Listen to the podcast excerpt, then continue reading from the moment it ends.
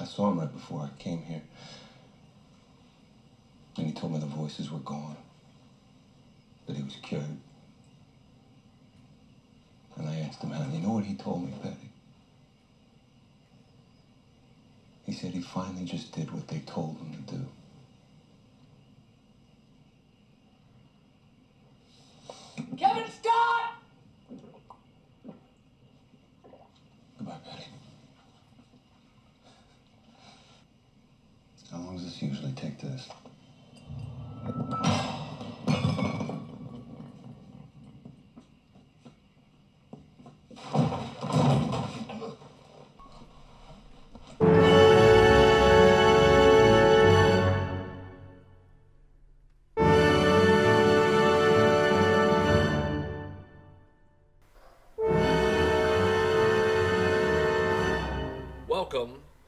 To Cue the Banter. Uh, this is Nick, This is Jared.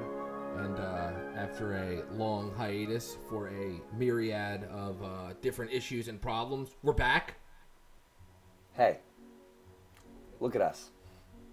Hey, look at Look at us. Who, who would have thought? Not me. it's perfect. Mm-hmm.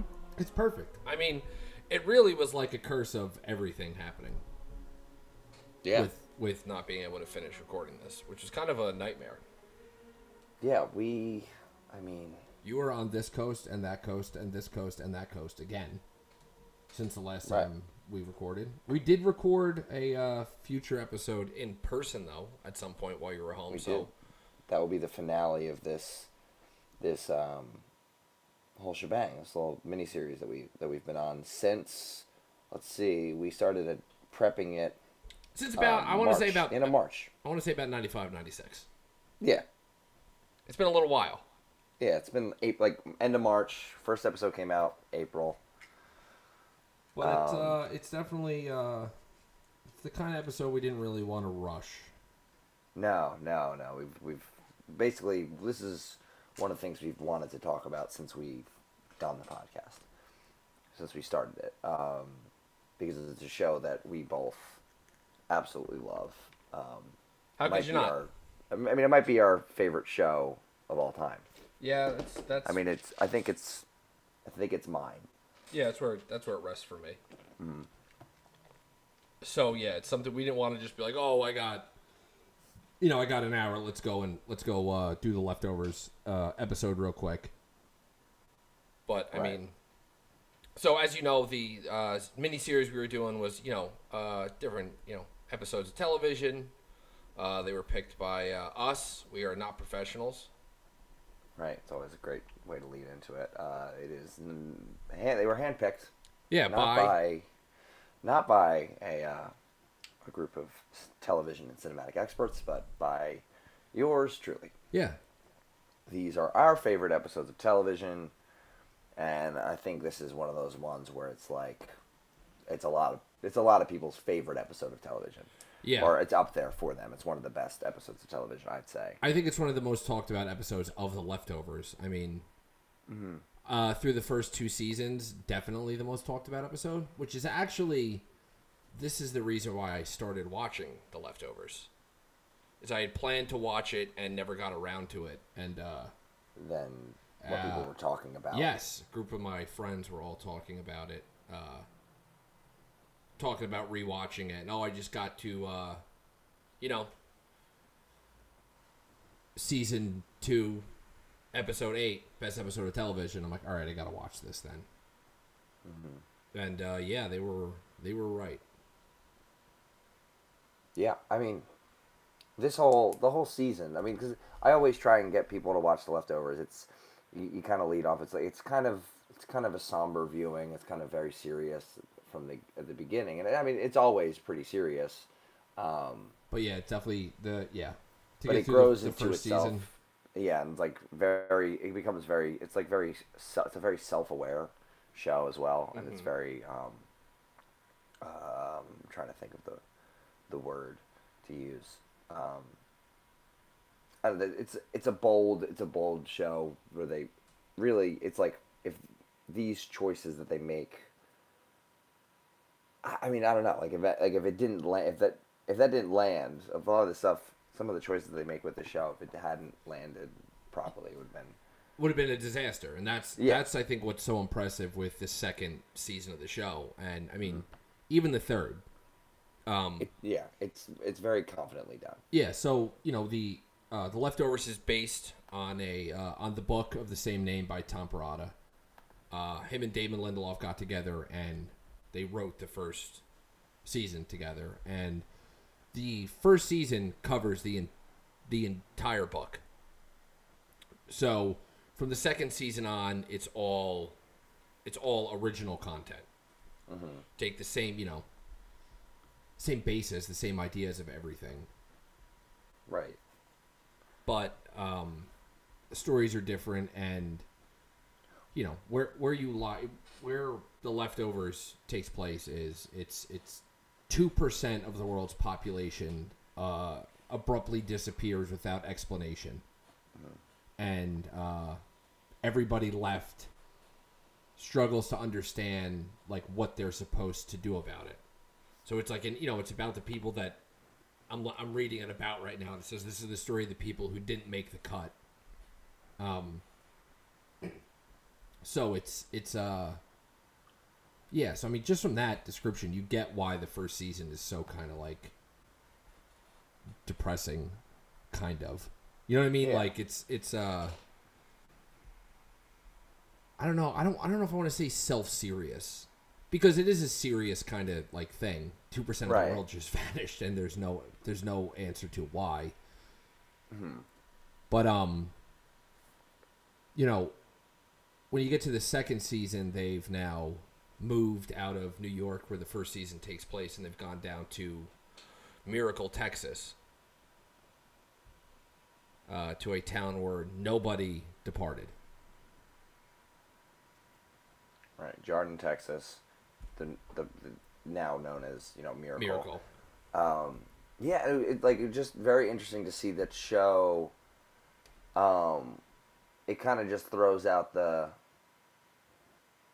throws out the rule book for what ha- what the first season was because you know you had the whole thing with uh, Kevin and Patti Levin and how he kidnapped her and you know she killed herself in front of him and he was like you know there's that whole thing and then all of a sudden he just he what he he digs up the body in the beginning of this season Yeah, because Um, he keeps like kind of seeing her, and like this guilt, this kind of guilt is coming o- uh, come over him. So he digs the Right, and then they just yeah, and then he's like, I there's a dead woman in the back of my truck. The cops don't care, and yeah, like end oh, from that, moving. that, you know, she's from the uh, you know the Guilty Remnant cult, and they're like, oh, there she was terrorizing your town. Mm-hmm. He's like, yeah. Oh, and you said that uh, you tried to free her, and then she killed herself. And he's like, yeah. I'm like, all right, that sounds good to me. You're you're free to go. Which is, I think, also you know, this character of Kevin Garvey, uh, played by Justin Theroux, I think is one of the most underrated TV characters, and I think Justin Theroux's performance is like wildly underrated and underappreciated for what he did because he's so good as the you know the normal like everyday man struggling with these like hugely substantial questions about life and what he's supposed to do and he's always trying to do the right thing but somehow he always ends up in a position where he feels like he's fucking it up right, and I just think that Theroux is embodies that so perfectly. Um, yeah, it, it's um. I lost my train of thought there because I was just thinking about how good Justin Theroux is in this fucking show. yeah. You're thinking about Justin Theroux. Yeah, Just, uh, um, no, what, what what's really cool and kind of what I was getting getting to this the second season of the show. You have you get introduced to all your characters, and we talked about how in the second season it's just those characters ended up just le- getting up leaving.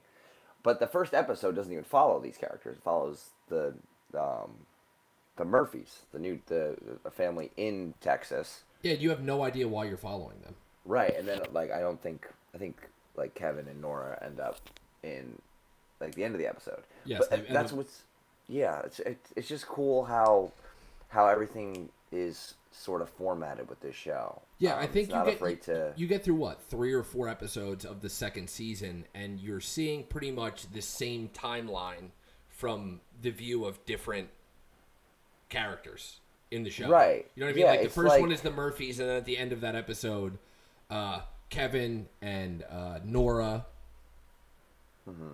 played by Carrie Coons, another wildly underappreciated uh, performance. Um, show up and move in next door, and then the next episode is is Kevin and Nora view, from their right? point of view while they're still in New York, him digging up Patti, that whole thing, and and them moving to Texas. Like it's just Yeah, It's- then the third, then you got the third episode is a Laurie Garvey, Kevin's ex-wife. It's focused on her. She's not in town. She's not in Texas. She's not with them at all, and it like follows her. And then you have four. We go back to basically the what happened at the end of season uh, episode one. yeah, it's definitely it's it's yeah. something that like when you look back on it and you think of okay, we have this show, we have this idea, Here's Uh, the show. yeah, It's a great show. but they literally go, okay, here's the characters. These people know the characters. Let's just let's take them and throw them in a completely different setting, rather than try and make it. Um, let's put them in New York and see how they deal with this. Like they've already dealt with the shit in New York. Let's add a different aspect to this.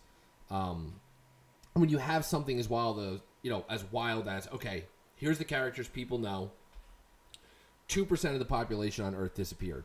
You can really, you know, there's a lot of places you can go with that.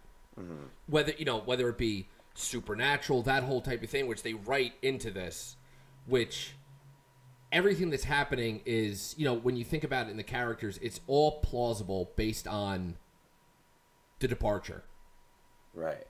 All these weird things that would be easily, uh, you know, you'd be able to, you know, dismiss them and disprove them, but you can't because you had the departure. Like I think of when they show up and there's the guy that does the palm readings, Right.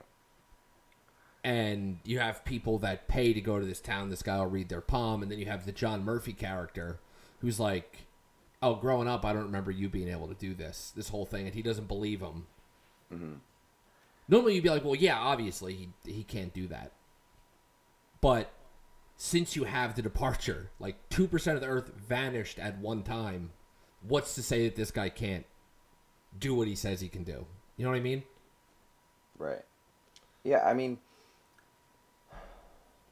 it's yeah, it's like it's a cool. That's what I've always I've always enjoyed like high like high concept type stuff, but this is a little bit different than that. It's kind of high concept, but also a more personal type drama, which is another genre I like, and I think that's why I enjoy this show so much because it balances those those two uh, so well. no matter yeah no matter what's going on with everything with the departure with this and that you're still focused on how are these people supposed to react to something like this you know what i mean Yeah. it's still down to the people they don't it's not you know it's not too much on on the supernatural side of it Right, which is like you, there's shows that like that you'll see that are like on ABC or NBC, like oh that one I forget what what was it, uh, manifest Manifest, something like that, or there was Flash Forward a couple years ago, um, where it's like this big event, and the whole the whole show sort of I guess focuses too much on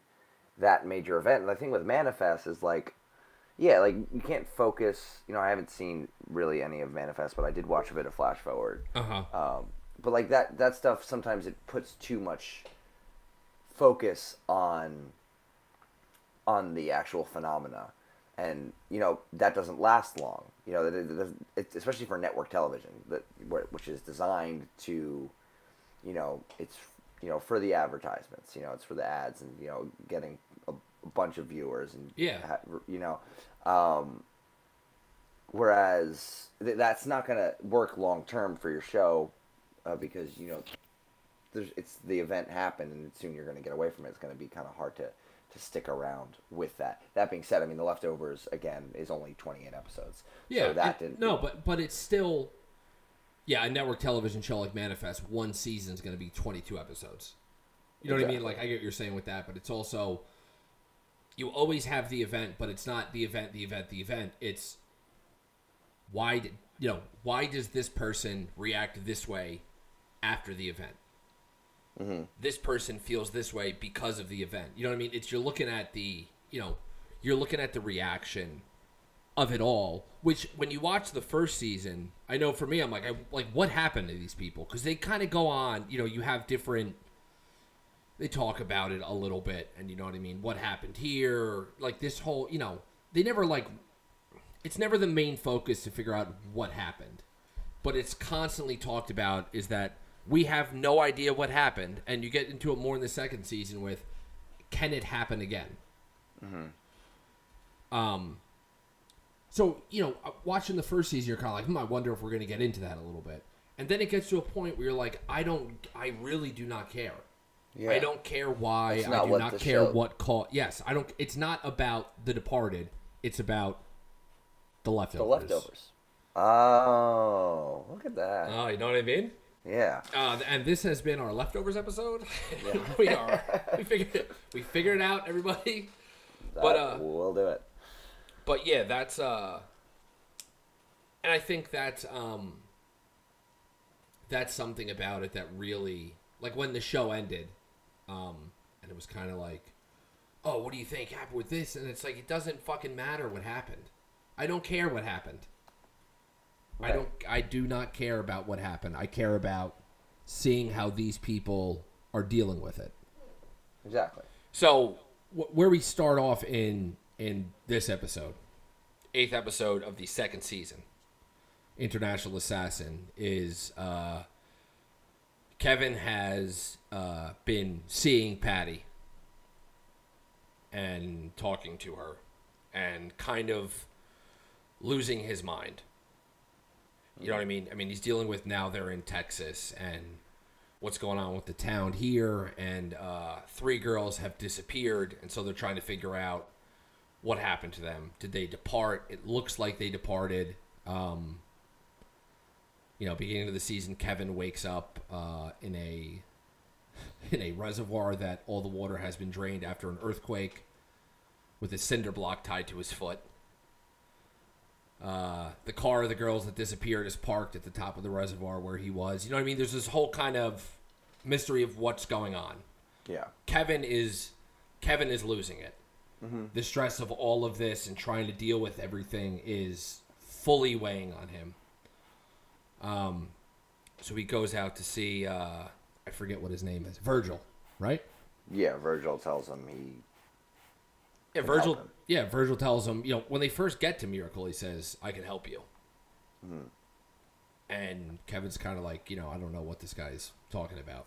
I mean, we know what he's talking about, but how does he know? And when he goes out to Virgil to help him get rid of, you know, this most powerful adversary, you know, Virgil tells him, "Oh, you're, you know, you're back again." Yeah, because he's been sleepwalking since season one. Yeah.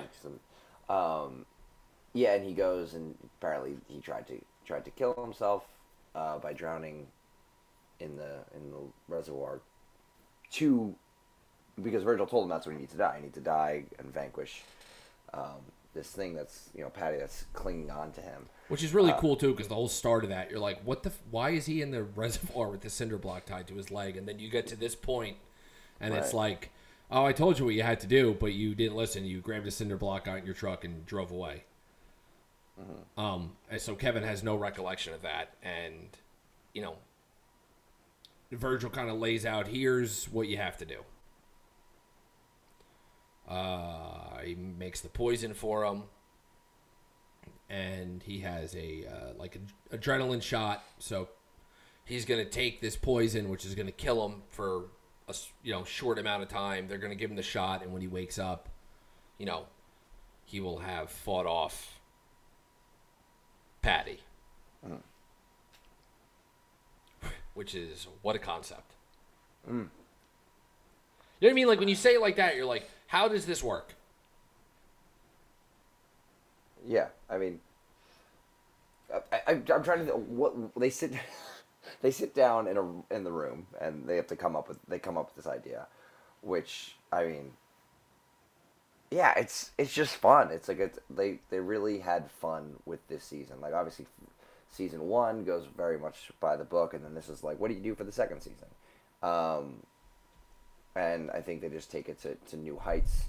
Um, and I, this is part of the reason why I think this show came back for a third season because of how well received the second season was. Because it's, it's, it wasn't a widely popular show when it was around. It's not like you know it wasn't like Game of Thrones or like what Succession is like now. Um, there was it was sort of a cult favorite. Um, Yes.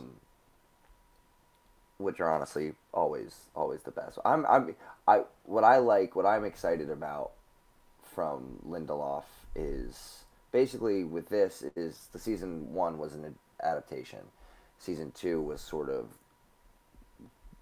going from that. Whereas with Watchmen now coming out, it's starting off in the same vein as season 2 where Mhm. it's it's it's not the adaptation of the of the source material. It's it is taking that world and building on it. So I'm I'm very excited to see what he is able to do with with that show because it's just I mean it worked so well here. Yes. Um, now, I mean, season.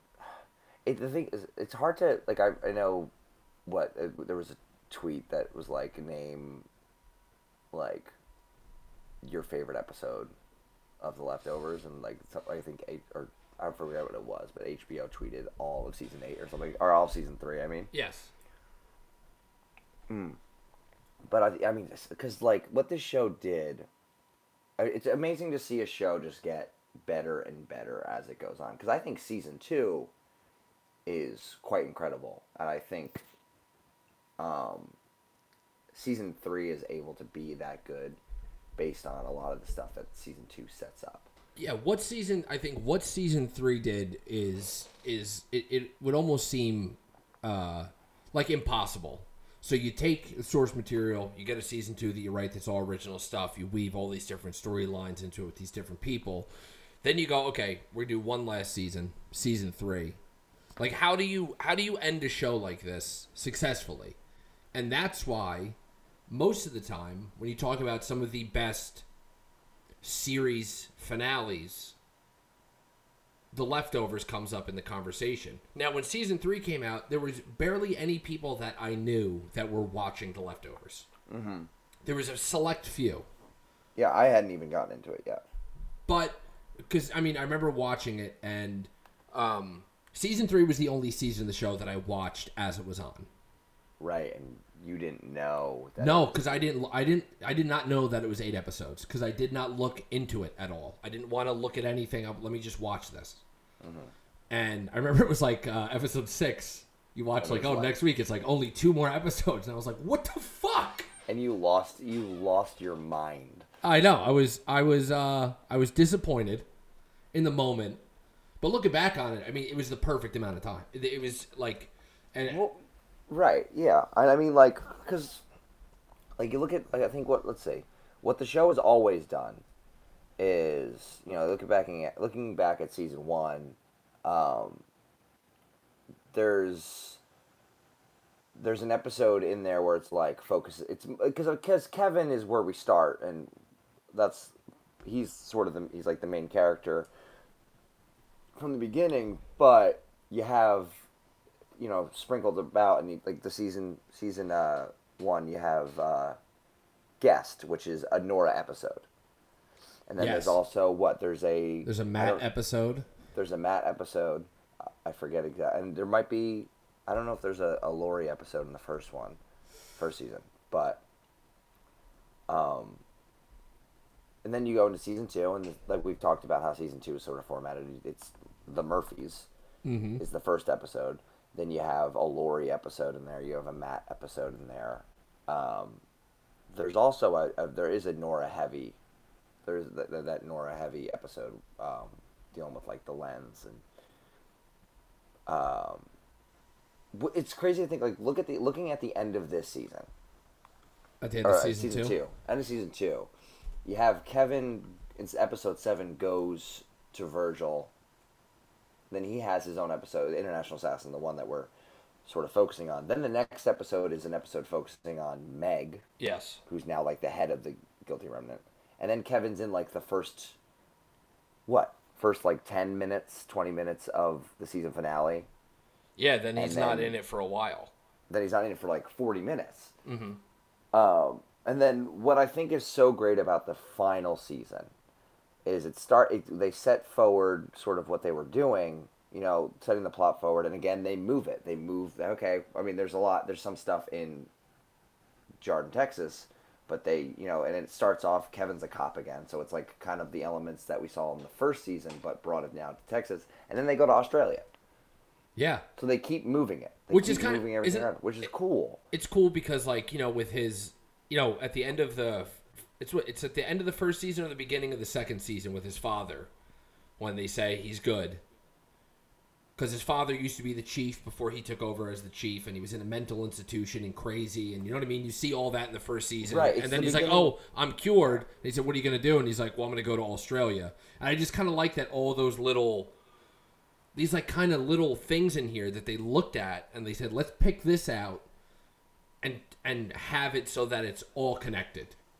Because you know what i mean? I don't know if like in their mind they were like okay for the second season his dad's out but we're not going to really utilize him in the second season. Let's have him go to australia because in the third season there's going to be a big australia storyline. Like i think i don't think i don't know. That would seem Yeah. insane to set something up like that Right. before you even have the second season done but i like how they went back to it now No, yeah, and I, I think what a lot of they a lot of things they do in writers' rooms they list a bunch of ideas of what they can do and like all right, where do we have people and like sort of tying it together, which is which is cool. But like season season three, it you start off it's like the first four episodes are mostly you know just setting up the the story of everything. Everyone's involved really, except for you know the third episode, which- which is kind of bringing in the Australia storyline yeah together. And then you just close it off with four episodes that are send offs for everyone. uh, yeah have- it's You have your Matt you have episode Matt's episode, which is sort of like his send off, and I think it's honestly probably my second favorite episode of the entire show, or one of one of my. it's a matt favorites. matt matt matt world Yeah. Then you have an episode where we give Laurie her send off, and it's like her episode. Then we have Kevin send, and it's all everything is unique to that to their characters. Like Kevin's send off is another is the sequel to International Assassin.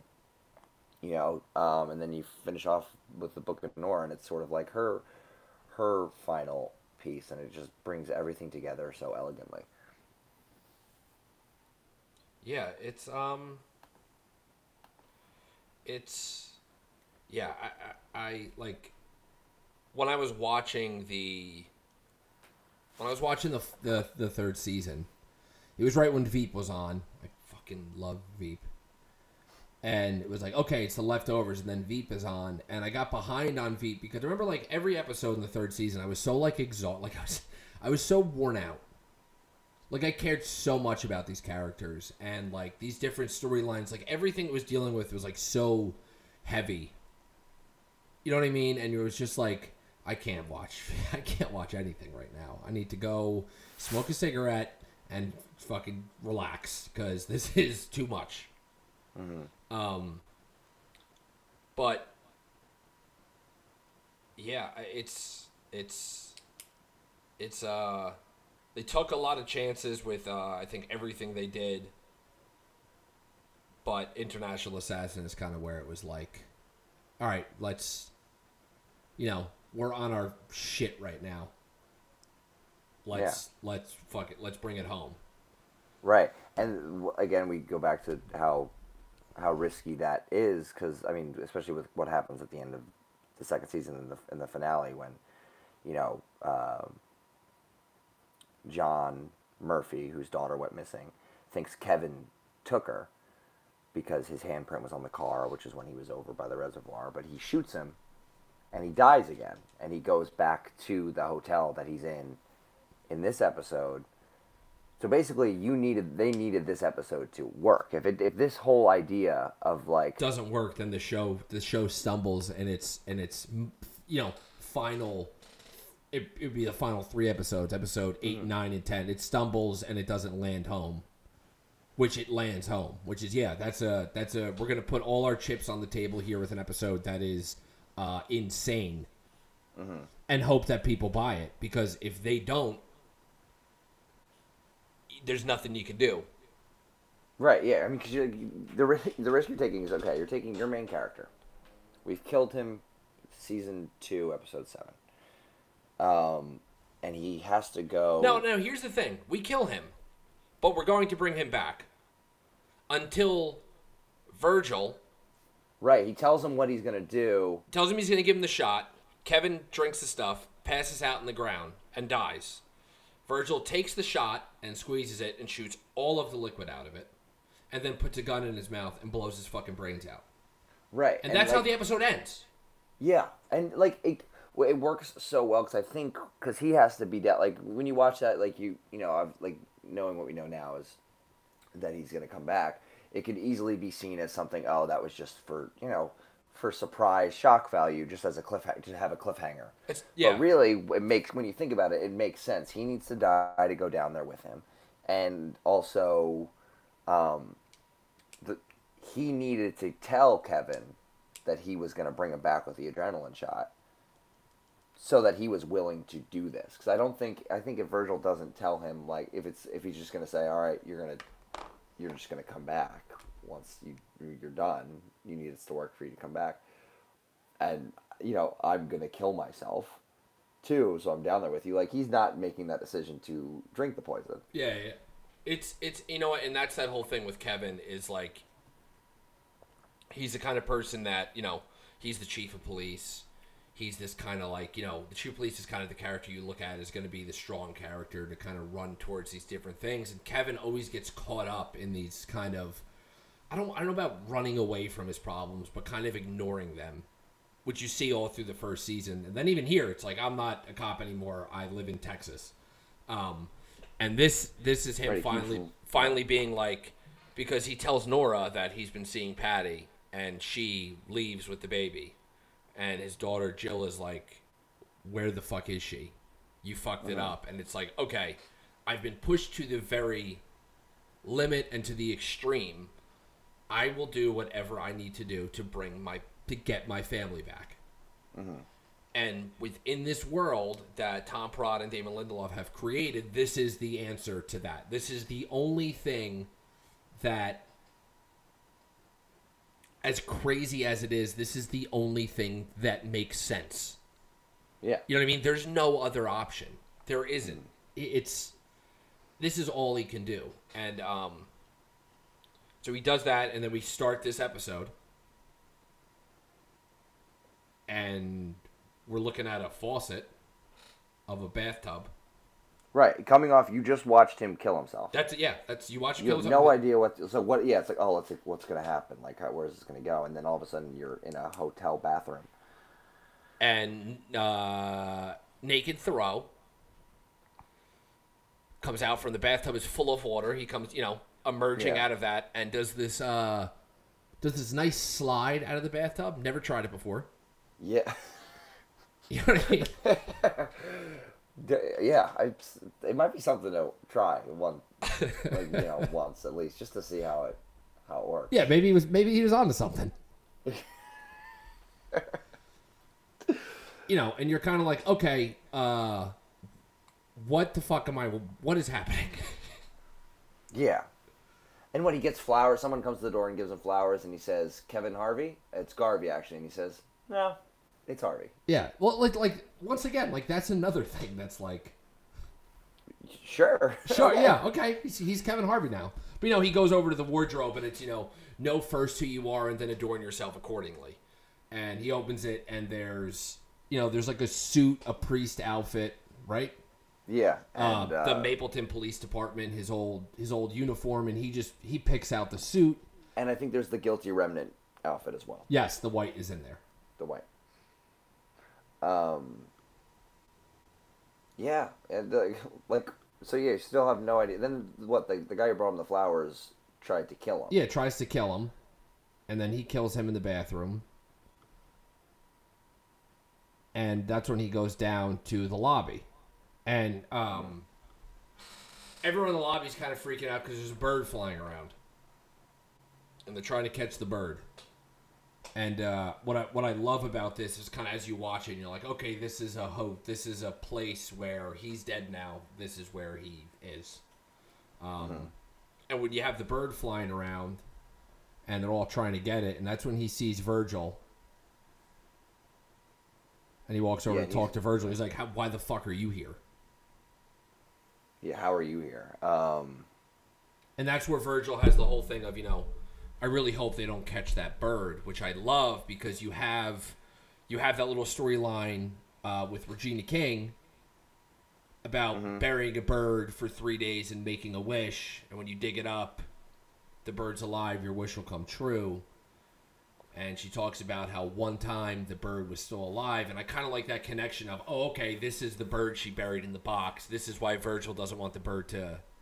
That's the importance of that, and it's such a small little detail that I didn't catch yeah, I never thought about that. the first time watching. I mean, Virgil is her father. Virgil's her father, yes. So you Yeah. know, I mean, he knows about this whole entire thing with burying the bird, and you know, no bird can survive for three days, and just this this whole thing where it's like, okay, Kevin's dead, Virgil's dead, the birds in the box should be dead. They're all in this hotel lobby. yeah. And what I love about it is there's no explanation. There's no like, oh well, obviously this is you, they're just in a fucking there's in a hotel. Yeah. Um. Yeah, I- I what the fuck? to- What the fuck is going on here? Well, there's Yeah, uh, I- there's a bird in the lobby and uh, the smoke alarm's going off, and you're like, oh, thanks. Right. Yeah, and he sort of explains explain, explains to him what he um, what he's doing. Oh, like look how you're dressed. You're an international assassin. So that's just cool right off the bat. It's like, okay, this is. I mean, what what is this show? Like, it's completely different from what this show is. It's not. I mean, but it's it's so fitting when you look at it as a whole now. and you look at everything, like it's just a just a cool idea. Like, let's have let's let's fuck around and have have fun with it. Yeah. Um, But you know, like Virgil then explains he explains him what he has to do. He has to kill Patti Levin, who in this world is what she's running for president. Yeah, which right after, before he meets him, Virgil tells him meet him in the garage. Afterwards, he looks out and there's a little girl that's face down in a pool, and he runs outside and jumps in the pool, and pulls her out and you know, gives her CPR to save her. And then the her father walks up and is like, you know, a real Yelling at her. yeah, yelling at her like, "I told you don't go in the fucking pool." The guy's a real piece of shit. Yeah. You know, it, it's when he gives him the whole entire mind your fucking business. Yeah. Um. And that's when they sorry, that's when they go in the parking garage and he says, you know, don't drink the water. Whatever you do, don't drink the water. And that's when he kind of runs down. Patti's running for president. You'll find a gun with a silencer. You know, under the you know in the toilet. And I like how he's kind of like like the Godfather. He's like, oh yeah, it is kind of like the Godfather. Which is his favorite his favorite movie, Yeah. which we find out in the uh, the sequel to this episode, part two. All right, sir, you paying us? Yeah. and I like, then he gets when he gets to he goes back to his room and he has those flowers there and there's a card that says "Get well soon" with a little cartoon character next to a well. And you're like, oh, the- yeah, because now now we all know what's going on. It's like you're still like, uh, what the fuck is happening? I know. And that's when they eva- you know they evacuate the hotel. And I think another thing that's awesome is he sees the guy with the balloons, and he says, you know, oh, are these for me? And he's like, uh, I I can't forget her name now, of course, No, they're for uh, Mary Jamison. Mary Jamison. And you're like, oh, so Mary Jamison, Matt's wife, who's been in a coma the entire show. It's just one of those things. You're like, okay, She's down here. she's too. here now. She's also here in this kind of weird, I don't know, in between life and death place. Which it's just those like those small details that take it from just like, oh, we did something that was batshit to something that is kind of thought out that would make sense in this world that Perrotta and Lindelof are are making for us. And it's I I I love it. And it, what's cool, also, it's cool. It gives a lot of these actors who were in the show but had smaller roles. Like, like how do you cast Mary Jamison? It's like, all right, um, I think hey, you want to be this role? You're gonna be, you're gonna be sitting, you're gonna be sitting down in a chair for most of the show. We'll we'll bring in, uh, the end of season two. Oh yeah. By the way, uh, can you act? Because we're gonna need you to act now. Mm-hmm. And you get or even like I mean, Phyllis. then even you have like yeah, uh, Gladys. Gladys. Sorry. That's right. Phyllis, close enough. Uh, Gladys is someone like you know she's a guilty remnant who they don't talk. She's in the first season for like five, like the first half of the first season before she's killed, and now she gets to talk. She's the like the campaign manager or something, or works works for Patti Levin. Yeah. Before And they stone her to death. Right. But I mean, by design. Um, but what's cool, I love I love the one part when he, they are they interview him. They hook him up to a lie detector test because he's a big donor for her camp for Patti Levin's campaign, and he uh, now has a meet and like a meet and greet with her. So they have to like just make sure everything's all like like what's your name, just make sure he's not like anything suspicious. Um, and they ask him at the end, like, you know, he says a couple things like, "My name is Kevin Harvey. Kevin Harvey," and they like, what spray like Windex in his eyes? Yeah, this right window, which is But the red light goes on. Yes. And then at the end, they're like, "Okay, well, you want some water?" he's like, oh no, I'm not thirsty, and the red light comes on, and luckily no one sees it. Yeah. Yeah, he's a uh, he's a fi- he's a fifty thousand dollar donor, and that's you know one of the things Virgil tells him is like whatever you do, don't let them see you. And uh, you know after that, before he goes to actually see Patti, they let him know, oh, we'll send someone up. The smoke alarms go off, and his TV goes goes insane, Right. and that's when he hears his father talking, and now his father is you know he says oh look it's the same it's the same room and his father's in a hotel room and the bed's on fire and he's like oh that worked we got to keep feeding the fire and you're like okay what the fuck is going on yeah, because that one, like, I'm, I'm trying to like understand exactly like why his dad is down there. Like, I get the Mary Jamison thing. so here's with his dad in the third season he so his dad he goes dad where the fuck are you he goes we're in the same room i'm in perth right. Um, in the third season, his father mentions being on a drug called it's like God's eyes or something. God's like that. tongue, God's like that. tongue, which is what brought him here. Phyllis's Phyllis's tongue. Yeah. what about The Phyllis? Phyllis drug. Yeah. But yeah, There's he- literally there is literally an episode named after her. yeah, it's, yeah, Gladys. The episode the episode that she dies is called Gladys. Here's the thing, though: if your name is Gladys, your name might as well Might also well be, be- Phyllis. Phyllis. It's kind of like how Scott and Todd are interchangeable. Right, of course, of course. But that's where he brings up when I he brings up seeing the hotel room, and that's when he was on the God's tongue shit. So I'm assuming that's why he's a that's why he's here, Right. and that's why he's there. And he brings up I'm in Perth, and you know, did you get my card? You know, you know, you got to take her to the well, and he's like, what? It's like, well, what are you, what are you talking about? Well, He's like, no, it's a, get well soon. so good. Um, but he goes in and there's more characters. What uh, what's his name? Wayne. Wayne, Holy Wayne. He goes in on the toilet. He goes in to go to the bathroom because that's where the, the gun is. And security, this like the head security for for Patti Levin is Holy Wayne, who he found at the end of season one, dying, dying on, on, the, the toilet. toilet. That's where he's. Doesn't he also say something about like? uh I feel like I was in the toilet the last time I saw you. Yeah, exactly. And it's like all these little. I, I you're right though. They're creating this whole entire world of these smaller characters, and now they have a chance to interact with him in this uh, in this fucking hotel. Right. And uh, yeah, I just I love I love bringing I love bringing everyone back. Oh yeah, You it's, I- it's great. like like in in the final season where they have when he's the president in this world and his security guard his security or main guy is uh the Kev, the Ke- uh, Chief. officer Kevin chief of police Kevin Kevin Garvey from Australia yeah, yeah. like And Meg and. Patti, yeah, all that.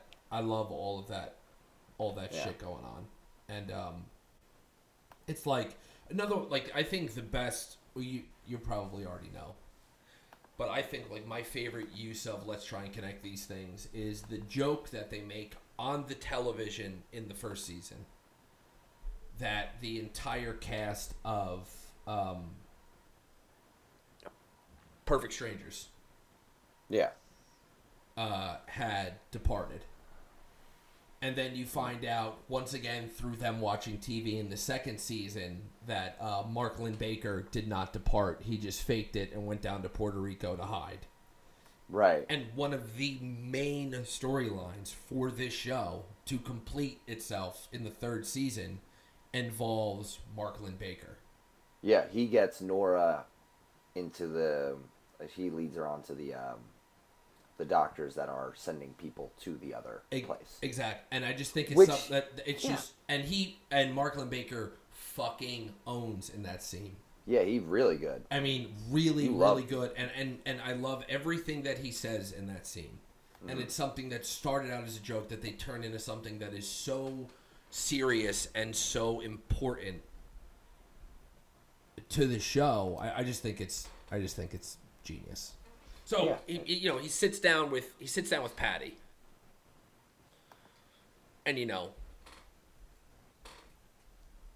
they kind of have. Uh, they kind of start talking about you know whatever they start talking about john wilkes booth and lincoln and uh, you know talks about sorry there was just uh, you know a security threat somebody said they wanted to kill me why do you think someone would want to kill me and you know they have that kind of conversation there Right, and he's told not to mention Neil. yes don't mention neil Yeah. which was her uh, her husband, Mm hmm. who uh, was into uh, Patti shitting on his chest.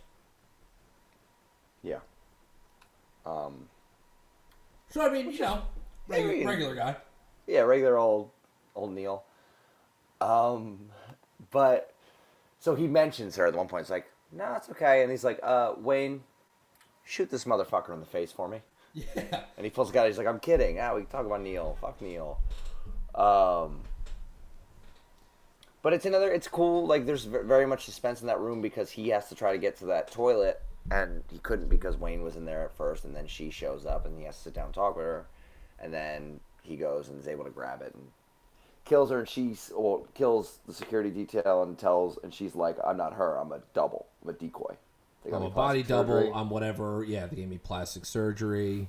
Right, and you're like, oh, she's full of shit, obviously. And he kills her, but he's still there. Yeah, he comes back and he's like, I'm still in the hotel. Which that whole little action scene's great when he finally grabs the gun and comes out and kills Neil and shoots Yeah. Gladys and then uh, shoots Gladys in the in the hay in the haze.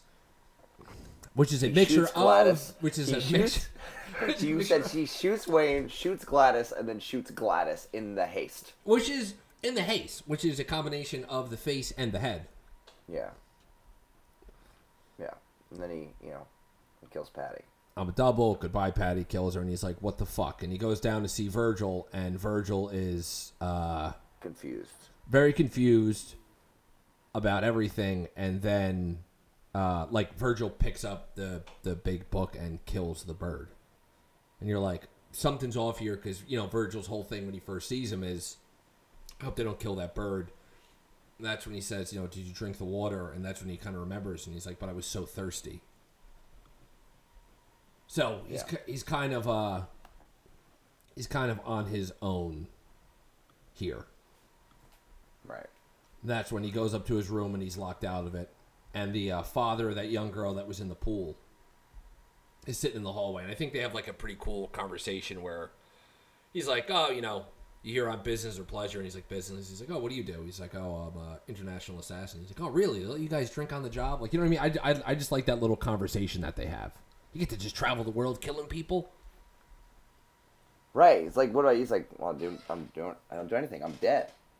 Which is kind of it's cool because I think I'm wondering if like I guess Neil is a representation of what happens if you don't drink the water. You know, like he Oh, yeah. knows. He knows, where when- he is. Yeah, he's only he only drinks the whiskey. Yeah, me, really I don't drinking do anything. I'm fucking dead, which is which is great because once again, you're already in this you know, he, we choked on a piece of chicken. It's like, um, but that whole you're in the like you now it's getting weirder, and I like that it keeps giving you things to like. You know, now I'm stuck in this stupid hotel. And he talks about the people there. Half of them can't remember their names. The other half they're around doing crazy shit like international assassins. And he like, and even that there, you're like, this is exactly like as you're watching, you're like, what is going on? Virgil's forgetting who he is. It's because he drank the water. He's running around trying to kill someone who's running for president. You know what I mean? Like this whole world is is just Something's something's got. to I'm in this contest. Something's got to. yeah, exactly. Um, Here I yeah, am. so- I'm dead in the trailer. I'm in this hotel. but what, so we actually don't know this is Neil yet. He says like I can't even get someone to take. That's a what he says. Yeah, me." Rip, you're running around like you, international assassin. I can't find a single woman to take a dump on me. And he's like, "Is your name Neil?" He says, "Yeah." It's like that girl in your that little girl in your room isn't the girl that Kevin saved earlier. He's like, "That's not your daughter." He's like, "Oh, you think there's a little girl in my room?" Um, and then he, I mean, he kills Neil. Yeah, like uh, Um, right away. Because what, what, well, what, what does Neil say? Neil says to him, he's like, "Oh, like, well, you should have let that, you should have let her drown." yeah, It's like, ah, if you just let her drown, been fine. Turns out the little girl is Patti it's Patti in this hotel, and I as mean, a kid. Yeah, but so like, like, I yeah, it's like oh, you should have let her drown, but you're like that's the Kevin thing though. Is like I think you know, you see it as you get through this episode, but even if he knew it was Patti in the pool, I don't. He wouldn't have let her. I don't know if he, yeah, because I mean, it, it's The girl that plays little Patti is incredible. Yeah, Darby Camp. and you, Who- you know opens the door has the i need to keep my mouth shut pinned to her dress Right. Yeah, that's a that's a great performance, and it works. They feed off each other really well because she's just like I don't know. She's got for a little for a little kid, she's got uh, a lot of charisma. She was, I mean, she's on Big Little Lies. She plays Reese Witherspoon's daughter in that. Oh, okay. She's great. Yeah, and she's you know she's great. Um. But he, you know, he has to take her to to a well, so he goes and finds out like where's the well. I, I, I think like and I, what you say like with the charisma i think that's what i mean with um with justin theroux like you would think of what what this character kevin has gone through and everything and then you you go okay you're gonna be in this hotel thing. Like how do you play that? And he, i think he just he does it perfectly like um and I remember, like, so with the third season, when that came out, it was on a lot of people's lists of best shows of the year. Yeah.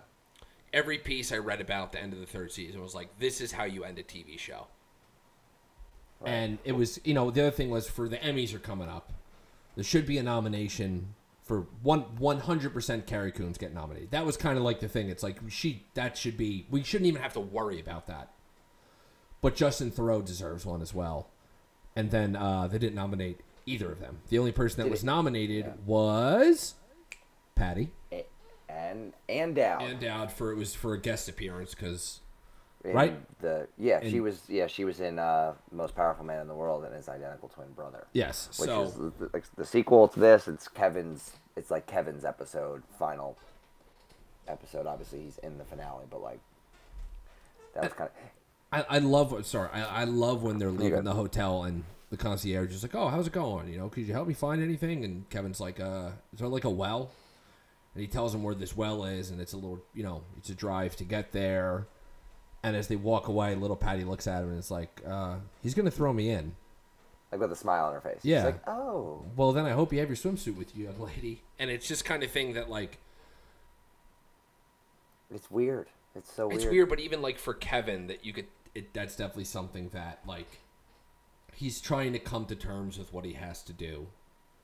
Right, and she doesn't make it any easier because she's you know she's nice. She's like, I'm sorry, I should stop talking. But that that's up." But you know, and that's that's it though. There's Kevin has I think so much empathy, right. and that's why everything is so difficult for him.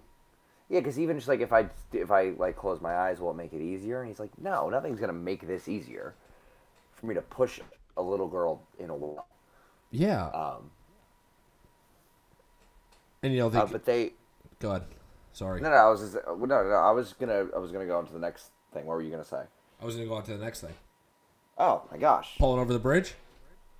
Over, the, oh, pulling over the bridge, with uh, yeah, the the what's his face, Bill Camp. I don't know what his name is, but we were introduced to him. He comes back around and uh, His name is. David Burton. There it is. Yeah, Once again, an- mine. another character that um, comes back around. I think they also he's also on the that comes back around. Uh, he's also on a news story at some point in the earlier in the show, Oh, he is. which is something I didn't catch. They talk about a writer because right, he's a writer in the third season. He's a He's an author, or isn't he? right. He's right. I think. I think he's a. What his main thing is, he was a um, a, a broadcaster.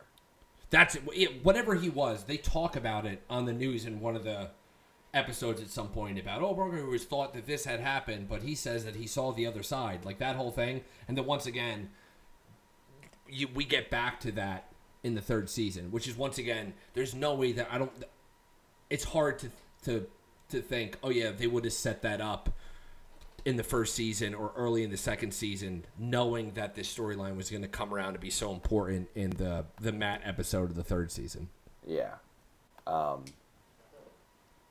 But yeah, he like what he puts a noose around his neck. Yeah, he says, "What are you doing?" He talks about, "I'm going to the well. I'm gonna, you know, Yeah. I'm gonna yeet this kid into the well."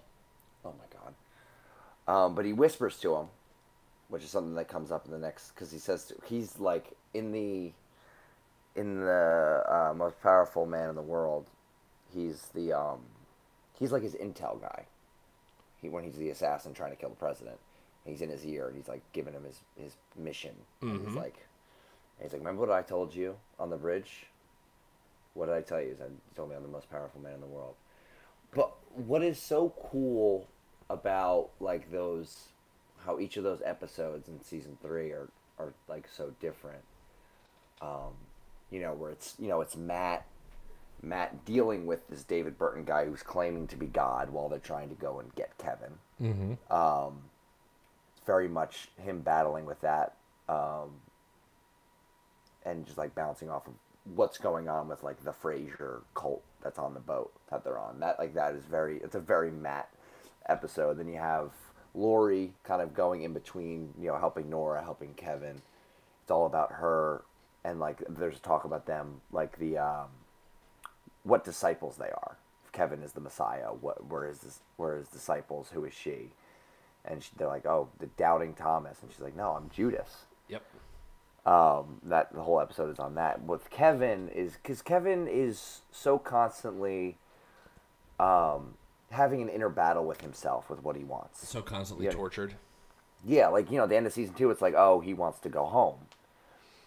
You know, he wants to go home to his family, and like, is that really what Kevin wants? Is that what he always has always wanted? Because he's sort of doing things and acting in a way that is jeopardizing that. And I think what's so cool about the show is it, you can do this stuff with with these with these plot lines about Kevin having to um, you know, do the whole storyline about uh, you know him dying and getting rid of Patti and all that and that whole thing. But what I think the leftovers does so well is it it doesn't skip over the reasons why. It very much focuses like why is yeah like it asks the question why is Kevin like Kevin you want to come home to your family why do you keep running away Exactly. like it, it asks that question and that is what's so cool about that episode is is um I think- the sequel to this was like it's because he's the president and he's also the assassin it's it's his inner battle him against himself just like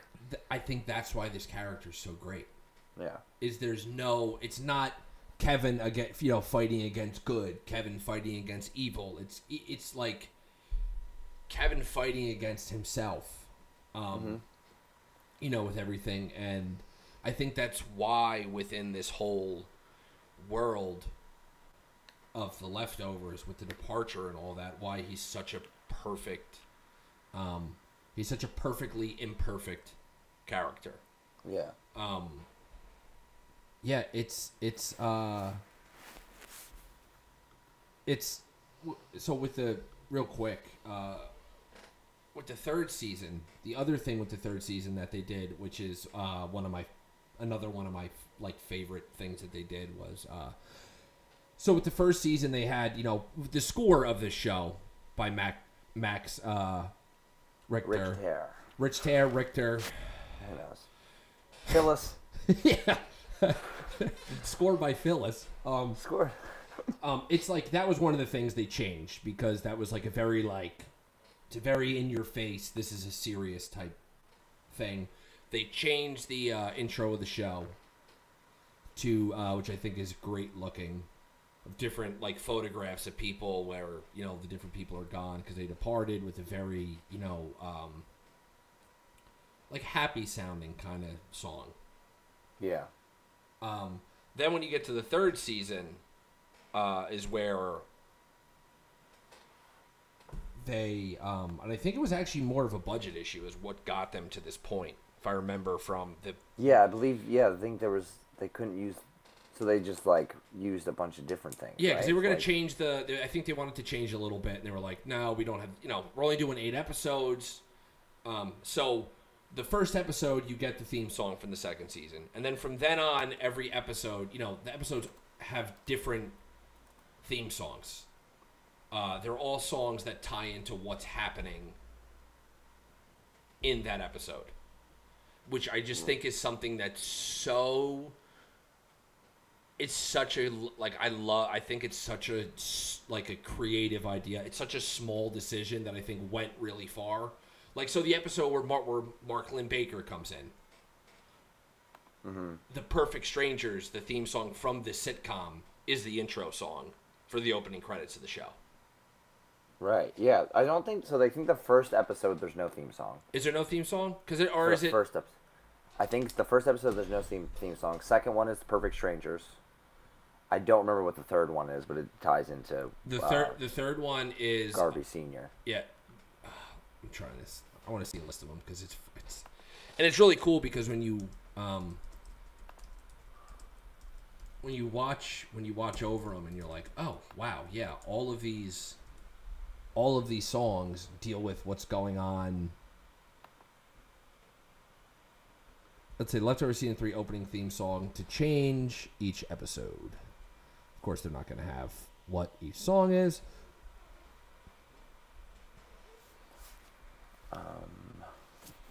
Really did uh really did my research on this one, guy. Yeah, this is good. This is uh, It's- this is no, a it's- audio. This is a audio medium. Uh, it's best used with uh, moments of silence. Yeah. in between everything. Well, people look for stuff. Yeah.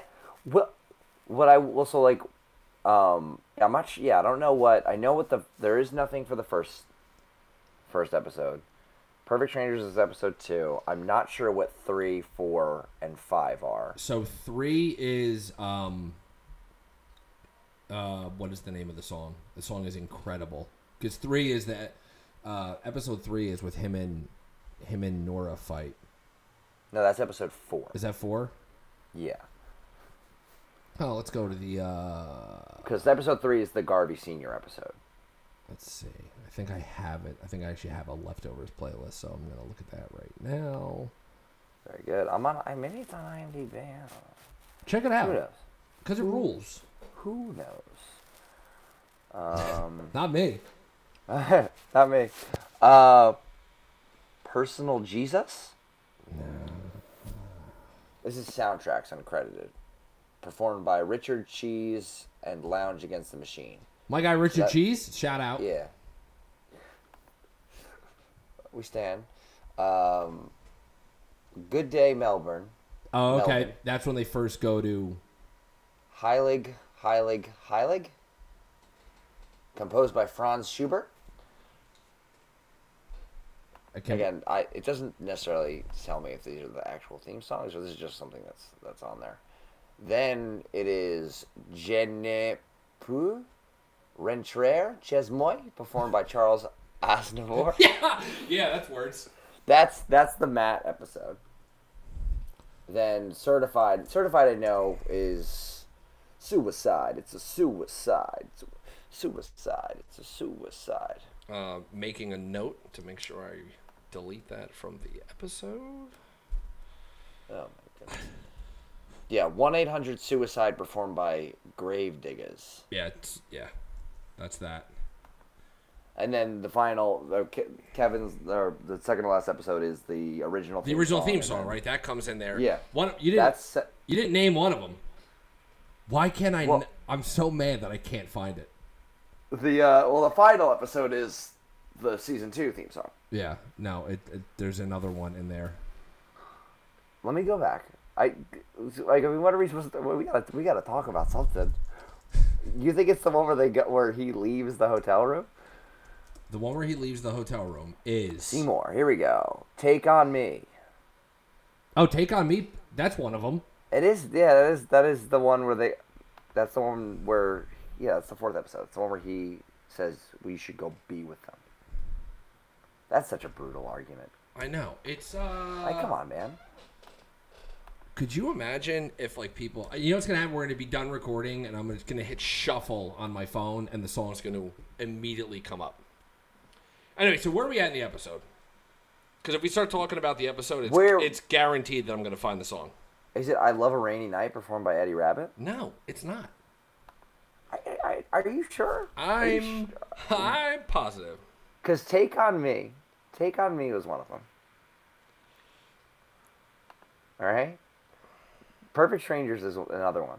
There's literally there's like It's I got it. which one is it? It's this "Love Is Over" it? Okay. by Ray LaMontagne and the Pariah Dogs. Oh, of course. Have you heard the other one, the Je ne puis rentrer chez moi? All right, that's in there somewhere. We nailed it. Anyway, There we go. Um, we he's on the bridge. He talks. He the guy puts the noose around his neck, and then he goes. And this is just what him him talking to Patti, little Patti. They're at the well, and he has to. Uh, and he pushes her down. yeah. Pushes he pushes her in after after. You know. Some some hard thinking about it. Uh, but she then then the older version of Patti in her guilty remnant get up is is at the bottom of the well like dying and he jumps in there Which is Um, they- which is when when she's at the well and they sit there,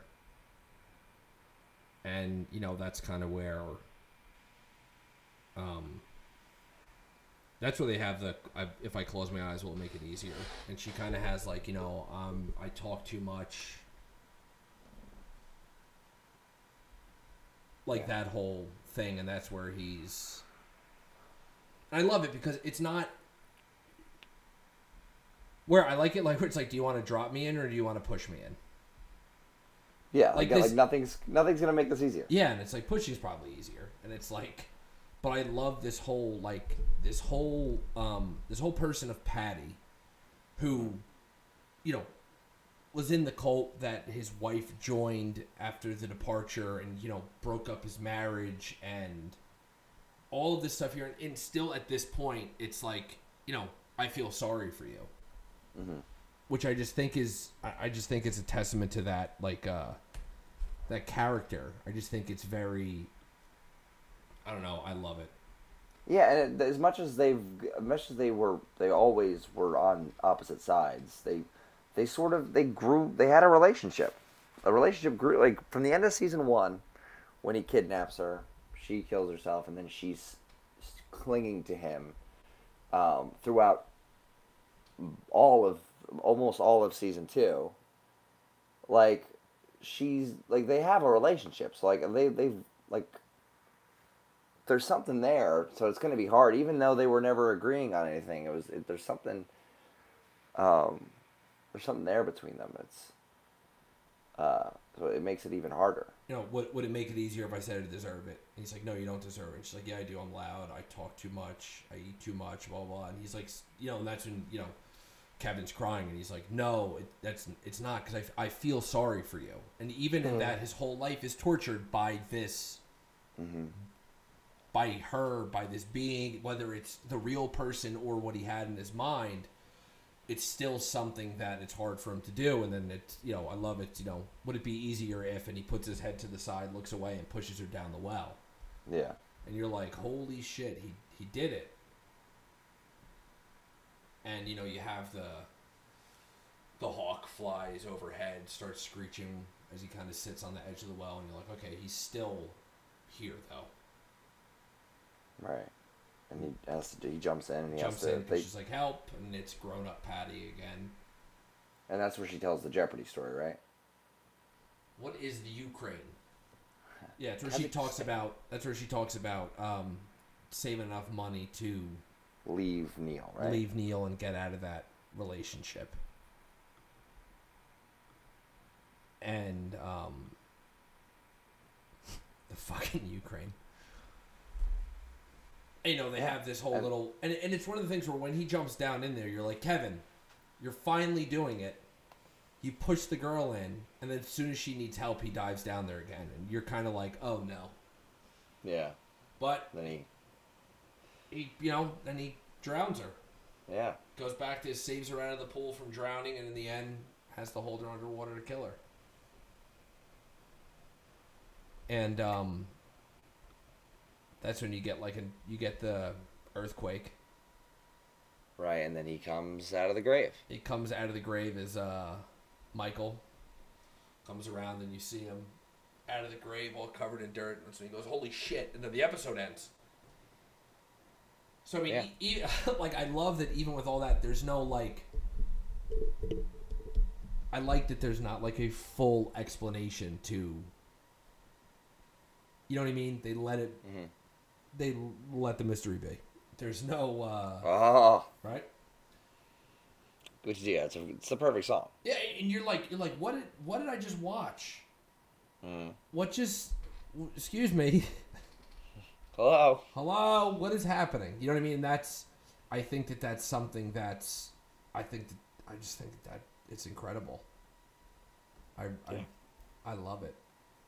Yeah, and it's it's just it's it's so good. It's such a great and uh, like as I said, it it, it lands. It, you they needed that episode to land because so much is pitted on that, and that becomes so much of ends up becoming a lot a huge part of Kevin's arc throughout the rest of the show. So, like you Um, brought up with with John, you know, you have Meg show up with the guilty remnant, and you know the town of, you know, Miracle is overrun. It's madness. Um, we have everything with Meg setting her plan up, but you know, when he goes to talk to John, and John's on his way because his handprint matched the one they found on the car. That's when they go in where the where they keep the dogs, and that's when he shoots them.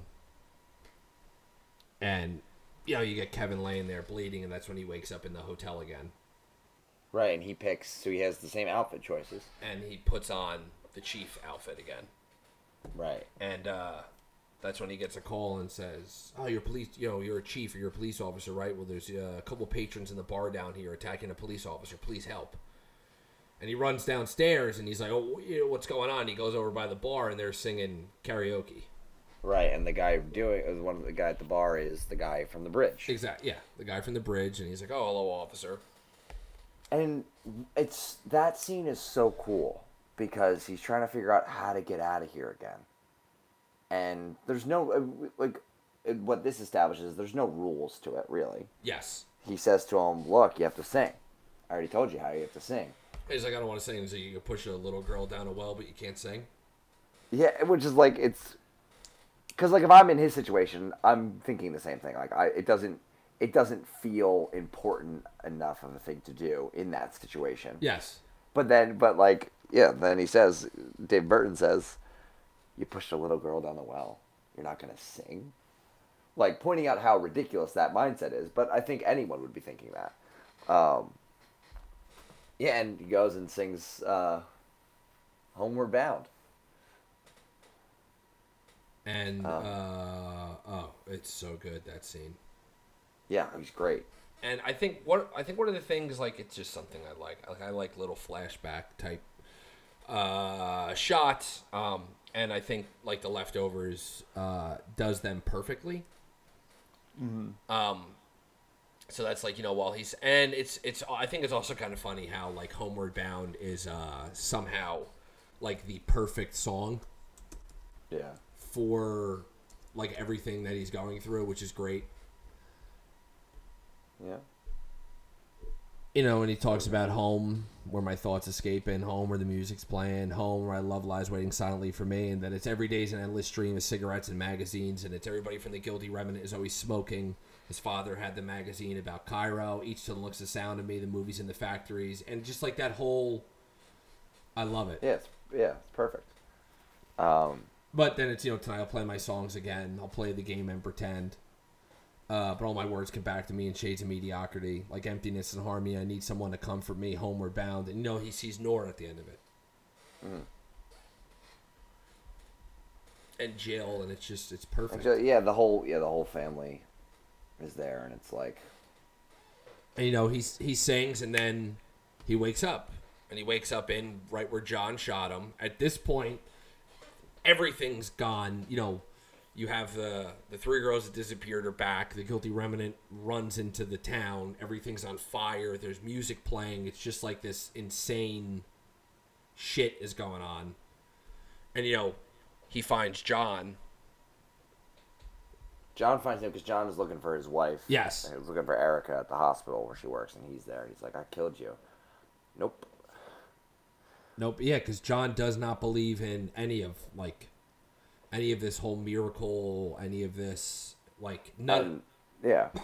And John Murphy says what we are all thinking. He looks at Kevin. He's like, "I don't understand what why this is like what's happening." yeah, Me neither.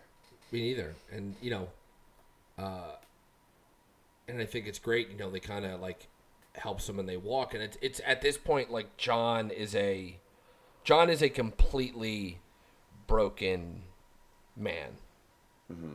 in a in a different way than Kevin. Right. I think they're Well, both. I think like they're both broken, but like I, with with John, it's like why is this happening? And he he refuses like like I think some of the stuff is like no, there is no explanation. We don't know what's going on here. I don't know. You know, That's what Kevin's saying. Is like nope, you, you didn't. I guess you know, but Yeah. and John can't. Right, you know, he cannot grasp that. He can't wrap his head around it. He's almost like a doubting Thomas, in you know, in a way where it's like Yeah. and now that he, even though he's seeing this, he's like, "What the fuck?" Yeah. And So, um, you know, that's when they they they walk through the you know the town, which is madness, and um, they get in front of their houses, and that's when John, what's he say to him? He has to worry about you know. It's like, what if no one's home? That's what he says. You come over to my house, and you're like, that's that Kevin empathy, that whole thing of like not under. You know what I mean? I just think it's great, and then Is this a is this a Fast and the Furious movie? Yeah. It seems to be all about family. And Kevin walks in and opens the door, and Everyone's there. everyone's there. Everyone, and it's, Even, it, it, even his son, yeah, even Tommy. even Tommy's there, Laurie's there, Nora's there, Jill's there. Is it Matt there? Mary there? Like just I Mary, love- who's now awake. Was, yeah, it's now awake. That whole, you know, you've gone through her stuff. But as they walk in, and I love how he looks around the room. It's wonderful. Yeah. It's beautiful. And that could have been that could have they could have ended the show right there. I think it would have been rather fitting. Could have been a, a, a solid send off for it, but I think it really needed to to do what it ended up doing with that with that final season. Yeah, Can we talk? Can we talk about that final that final episode? of what the whole show. The whole show. We could.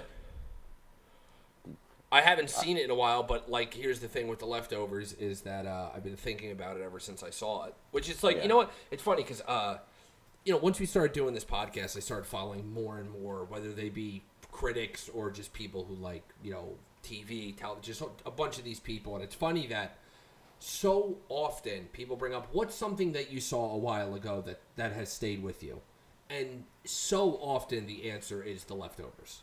Yeah. And because it, like it's yeah i mean it's i don't know every every single choice they seem to make at the end of the line down down the stretch was was perfect i mean you look at the you look at the final episode you know it what jumps jumps 20 30 years yeah, well, you start that you start the you start that season. The uh, episode one ends. At the end, you get the woman riding the bike. Yeah there's yeah a, that the nun lady, shows- and she says, "Hey, uh, someone came. With do you know anybody named Kevin?" And you turn, and it's Nora, but she's uh, old now. yeah And then it doesn't do and it. they're still in australia the nun's Australia. Yeah, so it's, it's, like still in Australia, but there's not. You don't get anything else from that. right because yeah i mean they didn't even go to australia yet like the, the, that first episode That's what I mean. They give you the, Texas. they're like, this is it. Here you go. This is we're gonna give you the end of this first episode is something that you're not gonna have an answer for, and Yeah. then they don't really go there until you get to the final episode. Yeah, which is like I- buckle up, buckle up. Yeah. Here we go. This season's gonna be. Uh, the plane is now leaving. Be prepared for the final departure. Great fucking trailers for the third season of the show. We're there. Yeah, it was What them. was the- it was them sitting was- on a plane, and they were on the plane. And it was like, Shh, "Please buckle up and be prepared for the final departure." And you're like, "Uh, "Excuse me." Yeah. What is the um? What is the poster? Was the po- the poster ruled too? Didn't it? Uh, the poster did rule. Uh, so they had two of them. The one was uh, Kevin standing there, and the wall because uh, the Right, first so I- season in the first season it's him punching a wall, and the wall is cracking.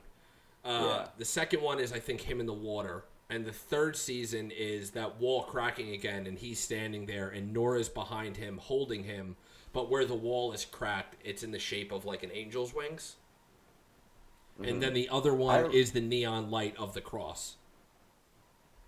Yeah, that's the one I'm. Yeah, I'm talking about. Like, because the thing, I remember watching when I was watching it. The season three had already like was already out, and I like when he drinks that poison and dies, and I'm like thinking to myself like, and he, you know, Virgil does the thing like gets rid of the the adrenaline, so it's like, holy shit, they just kill him.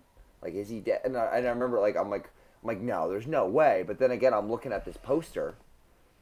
And he's got angel wings behind him. I'm like, oh my god! And I like my, like, I'm, you know, at that point, you're just trying to comprehend what, Oh, what possibly could be done. It's like, is he going to be an angel? Is he going to be like Patti Levin for the rest of the show? Yeah, he's gonna be like Patti to Nora. That was kind of your thing, which is actually, I mean, I understand where how you, how you got there. Yeah, I, I mean, of course, like looking back on it now, I was like, that's ridiculous. I'm glad glad they didn't do that. Um, but like that's that's that's when I'm my I'm trying to comprehend it. It's like, but yeah, this poster with the neon cross, the the end, I actually, I just, I just texted you a picture of it. yeah, is the end near or the end is near? Like it just, it rules. It's so cool. Yeah, just got it. Just came through. Look, it's, it's awesome. Yeah. Rules. But um, so like, yeah, you get to the you know the third season, like you you know like we said, they're in they're in Australia. There's a whole. Nora wants to go to Australia because after she talks to Mark Linn-Baker, he lets her know that there are these scientists that have found a way to transport people from the world they're in now to where the departed went. That's that's the idea of it, and you're like, okay, um, all right, I guess that's you know that's uh, that's a thing, which then that that brings into question also the um, the whole like, oh, like where did they go? What is this other place? Um, And it's all, I mean, it, like Nora throughout the entire show has not been able to to really, get, I mean, and no one blames her to really get over what happened because she lost her entire family. But now she has this new family, but like still, It's- still yeah. she, it's still something that like she like she would leave this family to go to that one. yes. Um, and that yeah that's uh yeah i, I think um yeah it's nora's character is a deeply deeply like um i don't want to say depressed but like the, the whole it's the whole departure thing is what makes it impossible to make any of it make sense uh-huh. for her, and she's always trying to find out a way for it to make sense, and it's almost like it's never going to. Right. And But she, wants. she yeah. doesn't. She she hasn't been able to realize that yet. Yeah. And that's- I mean, like, like she what? She becomes. She works for the the Department of sudden departure, whatever. Department of Sudden Departures, like just trying to, like dealing with that whole thing, and like, you know, she wants to go and investigate it, which is what she says, like you know, but really, she, I think, she like she really she wants to do it. She, she's interested in actually being able to to go to this other place. Um, That's when that's when they have the fight, and he says, um, they're having the fight about trying to move past yeah, it. And she's like, move past it. Mike, it's different if they're dead. Yeah, my kids, are aren't not dead. They're gone. They're just gone. And that's when Kevin says, "Then you should go be with them." And then like you just like you just like cry for the next like every episode like forever after that, which is like brutal. And then he walks out, and that's episode four. That's episode four, and that's right after that. That's when you get into those. It's like oh, Matt episode, Laurie episode. It's like Yeah, and you're like Kevin and Nora have not seen each other. You know what I mean? Like it's it's. yeah, But- that's the last time But they go they to this. each other. Yeah, they go to the um the whole idea of this machine is like they have him hold up a picture of the newspaper when Mark Linn-Baker gives it to her here's here's all this stuff we've had a poet laureate nobel prize winners they've all gone into this machine these are people of sound mind they're not people that are crazy. That whole that whole thing and that's how Nora kind of brings it up to him it's kind of like you know I think that you're you know you you know maybe you're like depressed or like suicidal and that's when he's like three series regulars. Two of them departed. I didn't. Why? Uh huh. so no nora. I don't want to kill myself i'm trying to gain some fucking control and it's like that's and you're like that's all of these people in this left or in this that's you know what i mean there's um I think it's I think it's like with grief anywhere. There's no right way or wrong way. yeah. with it- everyone has their own way. Exactly, and that's why this show, for me, when I watch it, it's so eye opening and I can connect with it. Is because you're like, this person's going through the worst thing in the world, and this is how they're dealing with it. And to me, that might seem insane, but there are people that what they're that's the right way to. You know what I mean? There's, I I, just like that there's a that that's how it is. There's these perfectly imperfect characters grieving all in their own way and just kind of seeing how how that all you know how that all works Yeah, and I think what's it's also very interesting. Um, uh, to think like because this show, the focus is on like the, the from the beginning. The focus is on the Garveys. That's who it's about. It's very interesting for a show like this with this phenomenon to focus on a family that really didn't lose anyone in the departure. yeah the only I mean, Laurie. laurie was lost pregnant. laurie was pregnant and lost the the baby the departure happened while she was having her um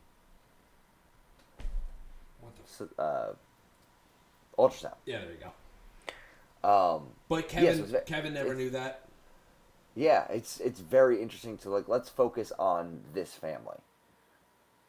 And and then like Nora become Nora by the end of it, I mean the final episode is the book of Nora, but like she very much slowly comes into the fold as a as a regular, as a main character. Well, not a regular. I mean, she's always a regular, but like as a main character on the show. yes Um, but like this final, the final episode is like her and her and Matt playing Mad Libs while she's getting ready, well she's getting ready to go into uh this and that scene. this rules. machine yeah it's awesome I I mean, ano- another underrated character. Matt Jamison is probably one of my favorite characters in.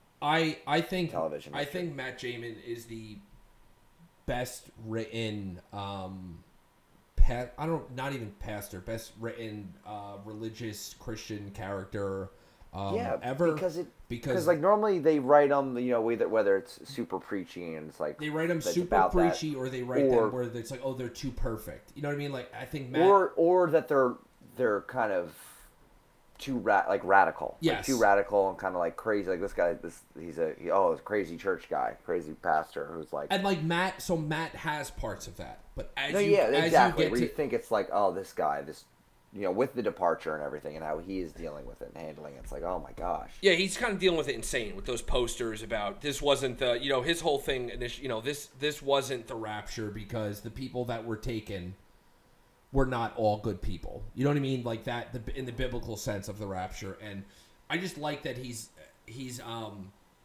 And it, you yeah. you you see it. You see that kind of like he has this. You know, he has his faith type thing. But I also like that you kind of see him unwind because even with all of this going on, he's trying to make sense of it from where he stands.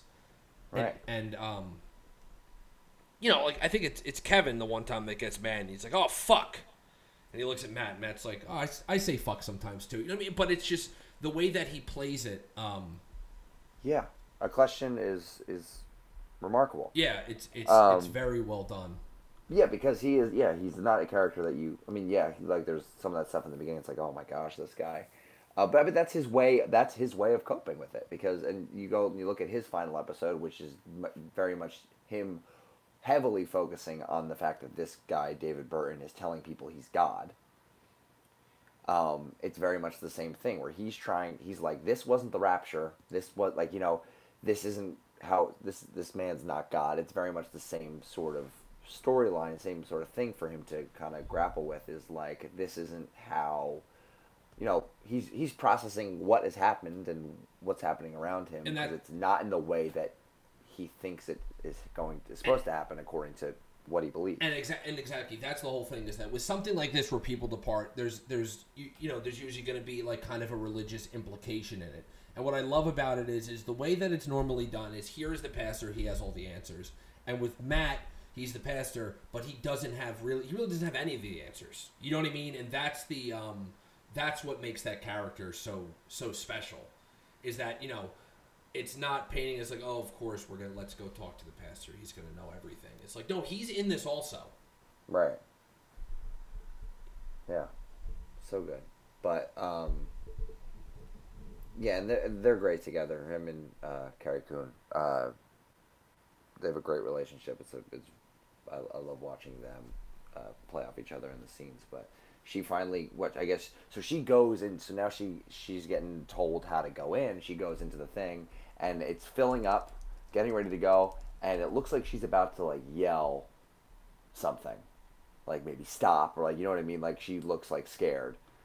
And then it just Um, cuts. and it cuts and then we're back to you know when she's older in Australia and it's just such an interesting like you take this show um and if you watch the show from the beginning no one would believe you if you said okay well this is going to end up it's going to be Nora when she's older in Australia and Kevin's going to show up and that's going to be the episode of her dealing with that and when Kevin shows up, it's weird too. You have no idea what's going on because he's like acting like they never. He's like completely erasing. He's erasing everything. Yeah, he's like, oh yeah, like we talked, we we met a couple times back in Mapleton, Yeah, and it's um, and it's like, what is going on? and then he has like the uh, he has the scar from the gunshot, and he's like, oh, I had like uh, double bypass surgery, or whatever. You know what I mean? Or I had my appendix taken out, whatever it is. He had makes It's a a heart. It's a heart thing. They Yeah. put, it, I think. So yeah. that's so he has that, and you're like, what the fuck is going on? Mm-hmm. Um, and you know, then there's the there's a wedding. Well, he says it's a party. He invites her to a party. and Yes. she shows up, and it turns out it's a wedding. So let, real quick, because I have it just, I, I love the description on HBO for the Oh yeah, the final series episode. finale. Nothing is answered, everything is answered, and then it ends. It's perfect. It's it's and and and I remember uh, I think I think it was an interview with David uh, David Lindelof who was kind of like you know the uh, the first season you know you get the departure second season is you know all this other stuff how do pe- you know people still dealing with it the third season is kind of like what happens when the world's supposed to end and it doesn't Yeah. because that's the whole fight in the third season is the world is going to end unless we do this thing On the seven year, because seven is a very biblical number. Yes, and and, Um, and then they then they fail on what they're. You know what I mean? They're supposed to do this whole thing, and when it's done, the the world hasn't ended. And you know now how do you, how do these people react to that now? Yeah. Is it at the uh so when does he finally fess up that um It's at the end. It's at the very end because she keeps saying, "He's like, oh, how did you find me?" He's like, "I was on vacation." oh yeah I and saw then you. and then yes exactly Even though she knows, because like, because the the nun in the beginning said like this guy Kevin came around asking for you. which is I think which is I mean heartbreaking the end of it with Kevin Yeah. where he's like I get 2 weeks of vacation every year and every year I come down here for 2 weeks looking for you when I Yeah, finally I- found you I didn't know what to do after how we ended last time so I figured let me erase all that maybe we could start over new Right. Because she he keeps he's like, well, how'd you find me? And they're at the wedding dancing, and she's like, it's like she's being tortured by this. This is like torture for her, because he's not. Because as as Nora as always wants these things explained. You know, even with the departure, she very much wanted to know what happened to her family. Um, so this is a little bit different, but like she's like, please, and he, he doesn't do it. He said he doesn't break, and then she leaves the wedding. Then the next morning he comes back and he's yelling. He's like, "You know how I found you?" And that's when he tells her. Um, and she just he like goes on this rant. She's like, "You want to come? You want some tea?" After he like yells at her for like two minutes, like rants about what he was, and then they go inside, and that's when she tells the story of what happened. Did she, you know, because the question is, did she tell them to, like she's here? Like, did she go through? Like, obviously she didn't like she didn't go through. She's still here, and she tells the story of going through, um, and seeing her kids, seeing her family from a distance, realizing that you know he remarried and they were they were happy, so she didn't say anything. So then what she decided to she realized, she realized she didn't belong there, and you know And that's where lost- she's. This is she says, and I understood uh, because she goes to her That's house. what I understood. Yeah. And she goes to her house and sees her family, and they were happy. And he says, and I understood that there in this place they were the lucky ones. In a world full of orphans, they still had each other, and I was a ghost. I was a ghost who had no place there, and that Kevin is when I changed my mind. And that's when she goes in the whole thing about, well, the guy who made the machine was also there. he was the first to go through, so I, I found him how to make the machine. And she, what the one thing she says, she's like, we lost two percent They on lost. that side. They lost all of us. Like we lost some of them over there. They lost all of us. All of us. Ah, so good. Yeah, and then he tells her that, like, you know, did I want to call you? Like, like I didn't know if you'd be- believe me. And And that's when it's it's and I knew that if I told you what happened that you would never believe me. And Kevin says, I believe you, and Nora says you do. And Kevin says, you're here. Why wouldn't I believe you? You're here. And it's Oh, it's so good. Because uh, because the show it doesn't tell you whether or not she's this is true or not. You the characters believe it or not, but like you know, it's still very much up in the air. Did she? Because they because there is that clip where it seems like right before it cuts, she is about to tell them to stop. But you never know. And and you I never and know, I, and, and I, that's what makes it great. and I know, and like, speaking of the flashback thing, it comes around full circle here because as Nora is telling that story, you're watching Nora and you're watching Kevin. That's it. Mm-hmm. There is no flash to this. There's no, and I love that they don't show it. Yeah, I don't because because they it. could show it whether it happened or not. You know what I mean? I don't need to see it, but her telling that, and I think it's once again as the viewer where a lot of people are like, I know there were people, we know people that were like, oh, I need to find out what happened to him, and like, you know what I mean? Like Matt was one of the people that was like, I knew it. That's what I said was going to happen. And I'm like, no, no, no, you're you're missing the best part of the show. You're completely missing that end conversation there because that end conversation there is not about what really happened to the departed. It's about how they got to where they are here. You know what I mean? Yeah, yeah. Um, and where it's and I like how it's kind of left up to the viewer as because they've never answered that. Did, did no, people have even asked her on Twitter, and she's like, like keeping her mouth shut about it, which I hope she does forever. Because I mean, you're no one. You're never going to be happy. Not everyone's going to be happy if you explain what happens. Like if you, oh, that's not the ending I wanted. That's not the ending I wanted. I didn't want. Like, oh, did she go? No. Like if you know the answer to that question, there's like half the people are going to be upset, up, upset by it. I think it's. I mean, I love a good ambiguous ending. And but, Um, but more than just like being ambiguous, it's to the point where you go, I wonder if that's what actually happened. I wonder if she's telling the truth. And then you also got, I wonder if Kevin actually believes her. And then Yeah. when it all comes around to it, it, it, in the end, it doesn't matter because Nora is at one end of the table and Kevin is sitting across the table from her. Mm-hmm. And that's that's all that matters. Yeah. And it's oh, it's so good. And it's and that and that scene works on the strength of well the writing, but also the strength of you know Carrie Coon's performance, Justin Theroux's performance. You know, it's it's riveting to watch, and it's just a conversation. There's like you said, there's no flashbacks, but her performance is so good, and his is so good as well. You get to just watch her tell a story, and you're completely riveted by it. and and I think like so. Speaking of the characters, I listened to um, there was a podcast where they were talking, and it was Damon Lindelof and Ann Dowd was there, and Carrie Coons was there, and they were talking about the different characters on like you know, and this is before the second season had come out. It was done Okay. filming, but it hadn't premiered yet. And one of the things that I think is great, you know, they were talking about like with these characters, like, oh, is there anything that's written in a way, you know, that that's changed or whatever? And all of them were like, no, there's there's not a lot here that's written that you go, oh, we should change this.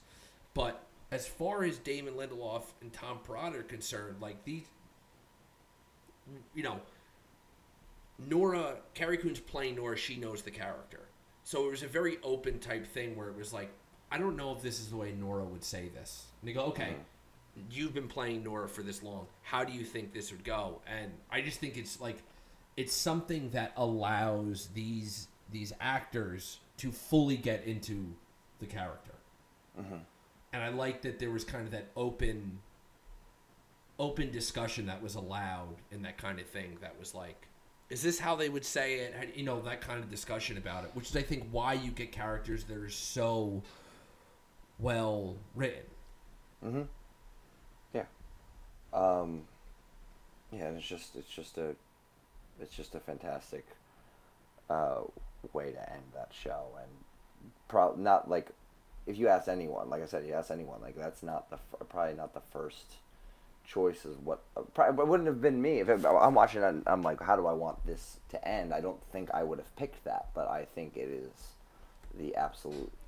Uh, but it's perfect. yeah that's what i mean once again with the same thing about which we you know we're here to talk about international assassin is how do you get to that point that where you go this is how we're going to end the show we're going to jump forward you're not going to know what happened to nora her and Kevin are going to do this whole weird thing where they're older, and for some reason, Kevin is not acknowledging any of their lives together. Then you're going to get to a point where it all comes out in the end, and that's it. You know what I mean? It's such a beautiful way that when you see it done that way, you're like, this is perfect. Uh-huh. But coming to the point of how to write that, it's like, it's just, it's wonderful. Yeah. And to think, you know, we're talking about this episode is is International Assassin um, was our pick, but like it's crazy that this like those are two wildly different episodes. You have an action film as one of the episode, and then the other one is like it's just completely different. She's it's like uh it's very personal between you know this older woman and older man just like finding each other again in the same show like it and both are done excellently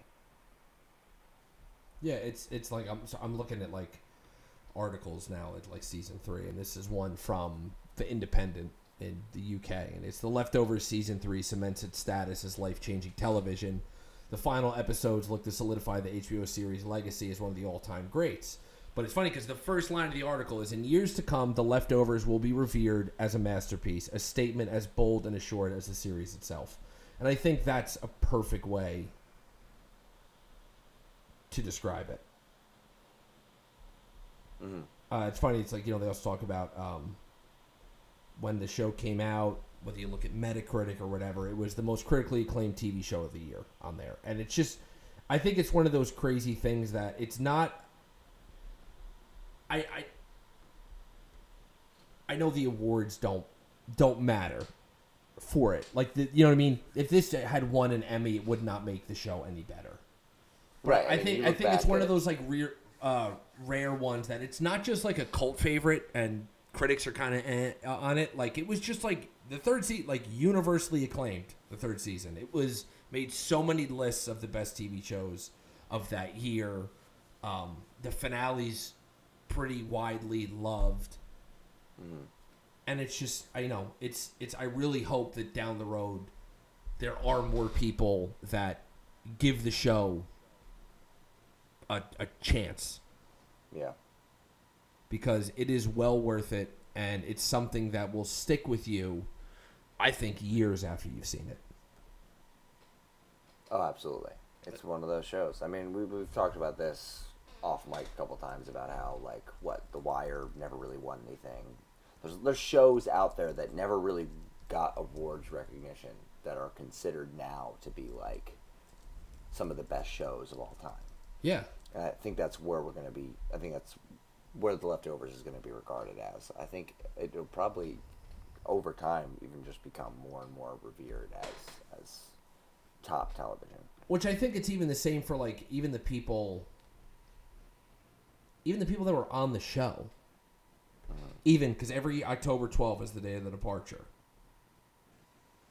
So every Right. year you get a tweet from HBO about it, and it's like I know, like Amy Brenneman will be like, uh, you know, I'm so unbelievably thankful that I was able to be a part of this show, and or or she'll talk about like, oh, this is when the today's the day that the leftovers premiered, or when the finale aired, and it's just something that's that's um, I think it's pretty cool how it sticks not only with the people who watch it, but the people who are on it.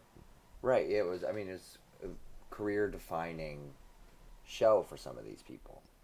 Um, you know, like you look at Justin Theroux and you look at Carrie Coon, who have been, you know, Amy Brenneman, who, you know, they, they've all been in other big roles, but like this is one of those things, one of these shows where they're always going to be identified with the show. Maybe singularly, like if that's the only thing, or that's always going to be one of the roles that is talked about when you look at a lot of these actors.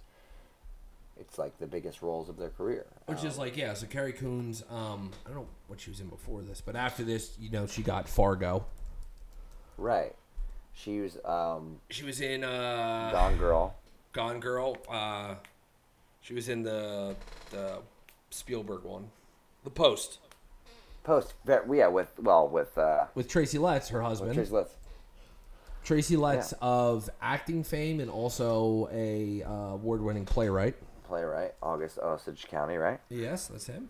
Um, yeah, I mean, I, I feel like we're still waiting on her to sort of. I feel like she needs to, because she's so good. I'm surprised that she hasn't landed that sort of marquee movie role. Yeah, so I mean, she was like, she was barely in the post. She was in it. Oh, but yeah. she was a very small role. then she was it. Proxima Midnight in Avengers. right. You know, she was, the, which was just a voice. That was it, just a voice role. Um, she was in Izzy Gets the Fuck Across Town, which is you worked on that. I worked on that, and she actually she won. I think this was season two. She won a People's Choice Award for The Leftovers the night before. Yeah, so you had the big toast. So we had a 9 a.m. champagne toast on set, which was which was cool. And she's she was lovely, very nice. So Um, such a cool experience. Coming up, she has, let's see, Life for an Entrepreneur and His American Family begin to take a twisted turn after moving into an English country manor. She's in that along with, uh, Oh. it's called The Nest. She's in that along with uh, Jude Law. Okay. And uh, most importantly, she is also in the new Ghostbusters movie. Right. That's what I just thought of. That's that's probably her biggest role to date. Yeah. movie wise, because she's gonna be she's a big part of that. Uh, also, I was also on set with the one time um, with Mimi Mimi Leder, Oh, there you director go. of, of the finale. Yes. so that was cool. I was excited when that was when that was happening. I, you know what? And it's funny because I think she's also in that the podcast I was talking about because she came in later.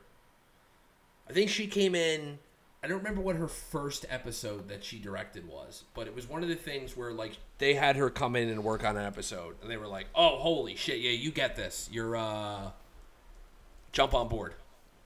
Right. Because she, I mean, she did a lot of the big episodes. She didn't do International Assassin. International Assassin. That was Craig Zobel. who- Which now it, Greg Zob like it brings to mind. to He went on to direct a fucking movie. that. Uh, Lindelof helped write that. Uh, no one's ever gonna see. no one's ever going to see the movie because uh, they say that the president had nothing to do with it, but he definitely did.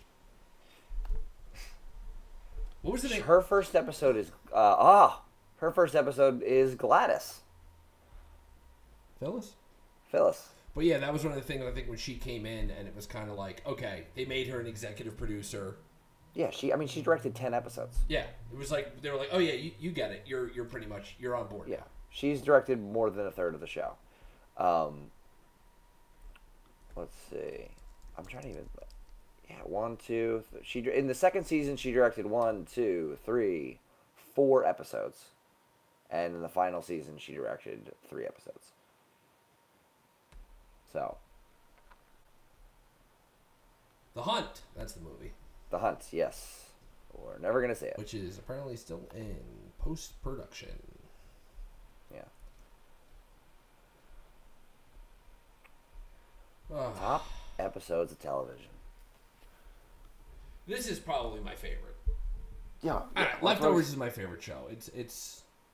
That's it. That's it. 100. percent I mean, I don't know, like Pencil it in. Yeah, I don't think there's uh. Yeah, it all comes back to uh. It all comes back to the leftovers. I think it's a beautifully written show. It's very well acted. It's um. It's about, you know, it's about people dealing with I don't know, just it's I I could watch it every, you know, every time I watch the show, I'm you know, I'm more impressed. It has not it doesn't grow old for me. Yeah. even the thing, you know, even though I know what's coming, it it it, it hasn't lost its value by watching it because I think at whatever point you're in in your in your own life when you watch this show, you draw comparisons for what you've gone through to the characters. So every time you come back to the show, it's going to be different.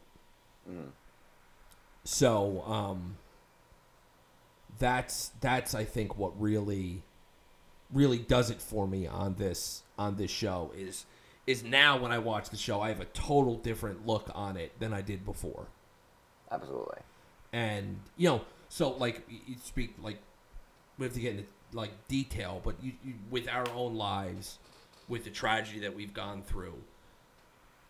I think it's also interesting to look at me, you, and we'll also bring Zach in, who's been on the show, Yeah. as we have it. You have a tragedy happen, and me and you were like, uh, we need. I I need to watch the leftovers again. It's something that I think can help me come to terms with what just happened. It's not Yeah, gonna have think- answers, but we both related to this is something that I need to watch again as a person who's gone through something that's so fucking shocking. Uh huh. and I know Zach was kind of like, I need to watch Parks and Rec. I cannot watch anything that is a serious thing, and and and that I think that also goes into that that whole idea of the show of his way of grieving. Grieving, yeah, Was I think, different. yeah, than ours because I, I think yeah we were we were sort of the same way. and and that's I think it's it's it's you know, uh, like Kate has said it, like it makes sense. She said it makes sense that you and Jared both turn to the same things because you know We're both creative type people, so um, for us, you find yourself in the Nora position is where you find yourself looking for answers. uh, you find yourself Yourself in the Kevin position where you're like, I I you know, at least I find myself there where it's like, okay, these people need help. I'm going to, I need to fix it. and I have no fucking clue what I'm doing. Do you know what I mean? Like. Yeah, Um, so that's, I think, something why when I watch this uh, again, which I've only rewatched The second season. I was waiting until we did the episode to move on to the third. Okay. But watching it again, it, it show had a a whole different meaning to me. That was like, I get it now because after what we went through, when you look around and you know how different people in our family reacted to everything, it's like that we're the leftovers. Yeah. That's what we are. That's Right. so if you know if mom does this or dad does that, we're the leftovers. This this is how it is, and I think that was like something that was extremely therapeutic for me to watch something and be able to connect to it on such a deeply personal level. So the show that was my favorite show before, now watching it again, it's like holy shit! Yes, this is exactly what I what I need. Yeah. I agree. I totally agree with that. So we have uh we did it. We did it. Uh, we stated we stated that when we did this, it was the um, I forget exactly the words you used. It was the uh, the biggest thing we'd ever done. Yeah, we had a couple hiccups, but Yeah. Um, but we, we, we got there. We got there. We have this. Um, there's one more episode coming out that we've already recorded that is just kind of like basically a celebration of finishing it. We sat down with our buddy Sal. Um, which is we also you know we also have other things that we're working on that Sal will be involved. So we figured this was a uh, good way to start getting that ball rolling. Um, which that one is also the only episode we've ever recorded. Uh, we recorded that one live while we watched yeah, that's the a episode. com- yeah, that's that is a commentary. Uh, so that that that was fun. That was cool to do. Um, and that'll be this the Seinfeld uh, the contest uh, episode. But after this, we're gonna we're gonna get back into uh get back into movies and which is great. Of course, this was the biggest thing we've ever done with this podcast, and now considering it took us so long to do with scheduling, we decided our next miniseries is literally going to be even harder. yeah, because every every, because it- every episode should have a guest. Yeah, that's the point. Yeah, great. Yeah, I was I thought about that. I was like, uh, well, And we're gonna cover um. We're gonna cover. a wide variety of movies. Yeah, I'm looking at the list right now. I don't want to go over it. I don't want to say it, but yeah, it's it's a wide variety of uh, uh, films and a wide variety of guests, and uh, I think it'll be I think it'll be fun. I think we'll also have um, hopefully we'll also have other episodes, whether it's just a banter episode or an episode about I don't know. Well, award yeah, award season will be coming out. We'll have to do one. Yeah, we'll do. We have, you know award episodes. It's it's uh, because what we what we need to do is you know when we when we can record, even if there's not a movie, it's you know whatever topic we'll just record. So we have stuff saved up. So hopefully you don't keep people waiting. You know, months without a new episode. Of course. But uh, yeah, it's been uh, it's been a pleasure. Going over TV. Uh, I am very looking forward to getting back into uh, movies, Yeah. film, cinema, uh, moving motion pictures. Sure. Yeah. The uh, talkies. Oh yeah, definitely talkies. No, Definitely si- no, no silent films. No one. Yeah. No one wanted to put a silent motion picture in the. Uh, Yeah, I thought there was going to be a uh, big uh, a big push for uh, you know a Buster Keaton picture. yeah. Come on. Well, we should do that. Imagine we just did like a a, a series that was just silent films. Like, all right, so here, this is where Buster Keaton is on the road, and uh, here comes a train. It would be so hard to to talk about. I know. Because yeah, I mean, who knows? But this has been a uh, our first Cue the Banter miniseries. Yeah, we got first through- of many, hopefully. We got through it. Uh, hopefully, the next one goes much smoother. Because we will have learned and grown since this. Of course, still have no idea how to end a podcast. Nope. But Uh, please uh, rate, review, subscribe on you know Apple Podcasts, Spotify, Anchor, wherever you get your podcast. of course. Um, you know, follow us on Twitter and Instagram. It's at Cue the Banter. Um, yeah, if you if you have any things that we should add to our queue, let us know. Remember to uh, keep adding things to your queue and uh, banter responsibly. There we go. We nailed it. Yeah. Oh yeah. Until next time, We're signing off.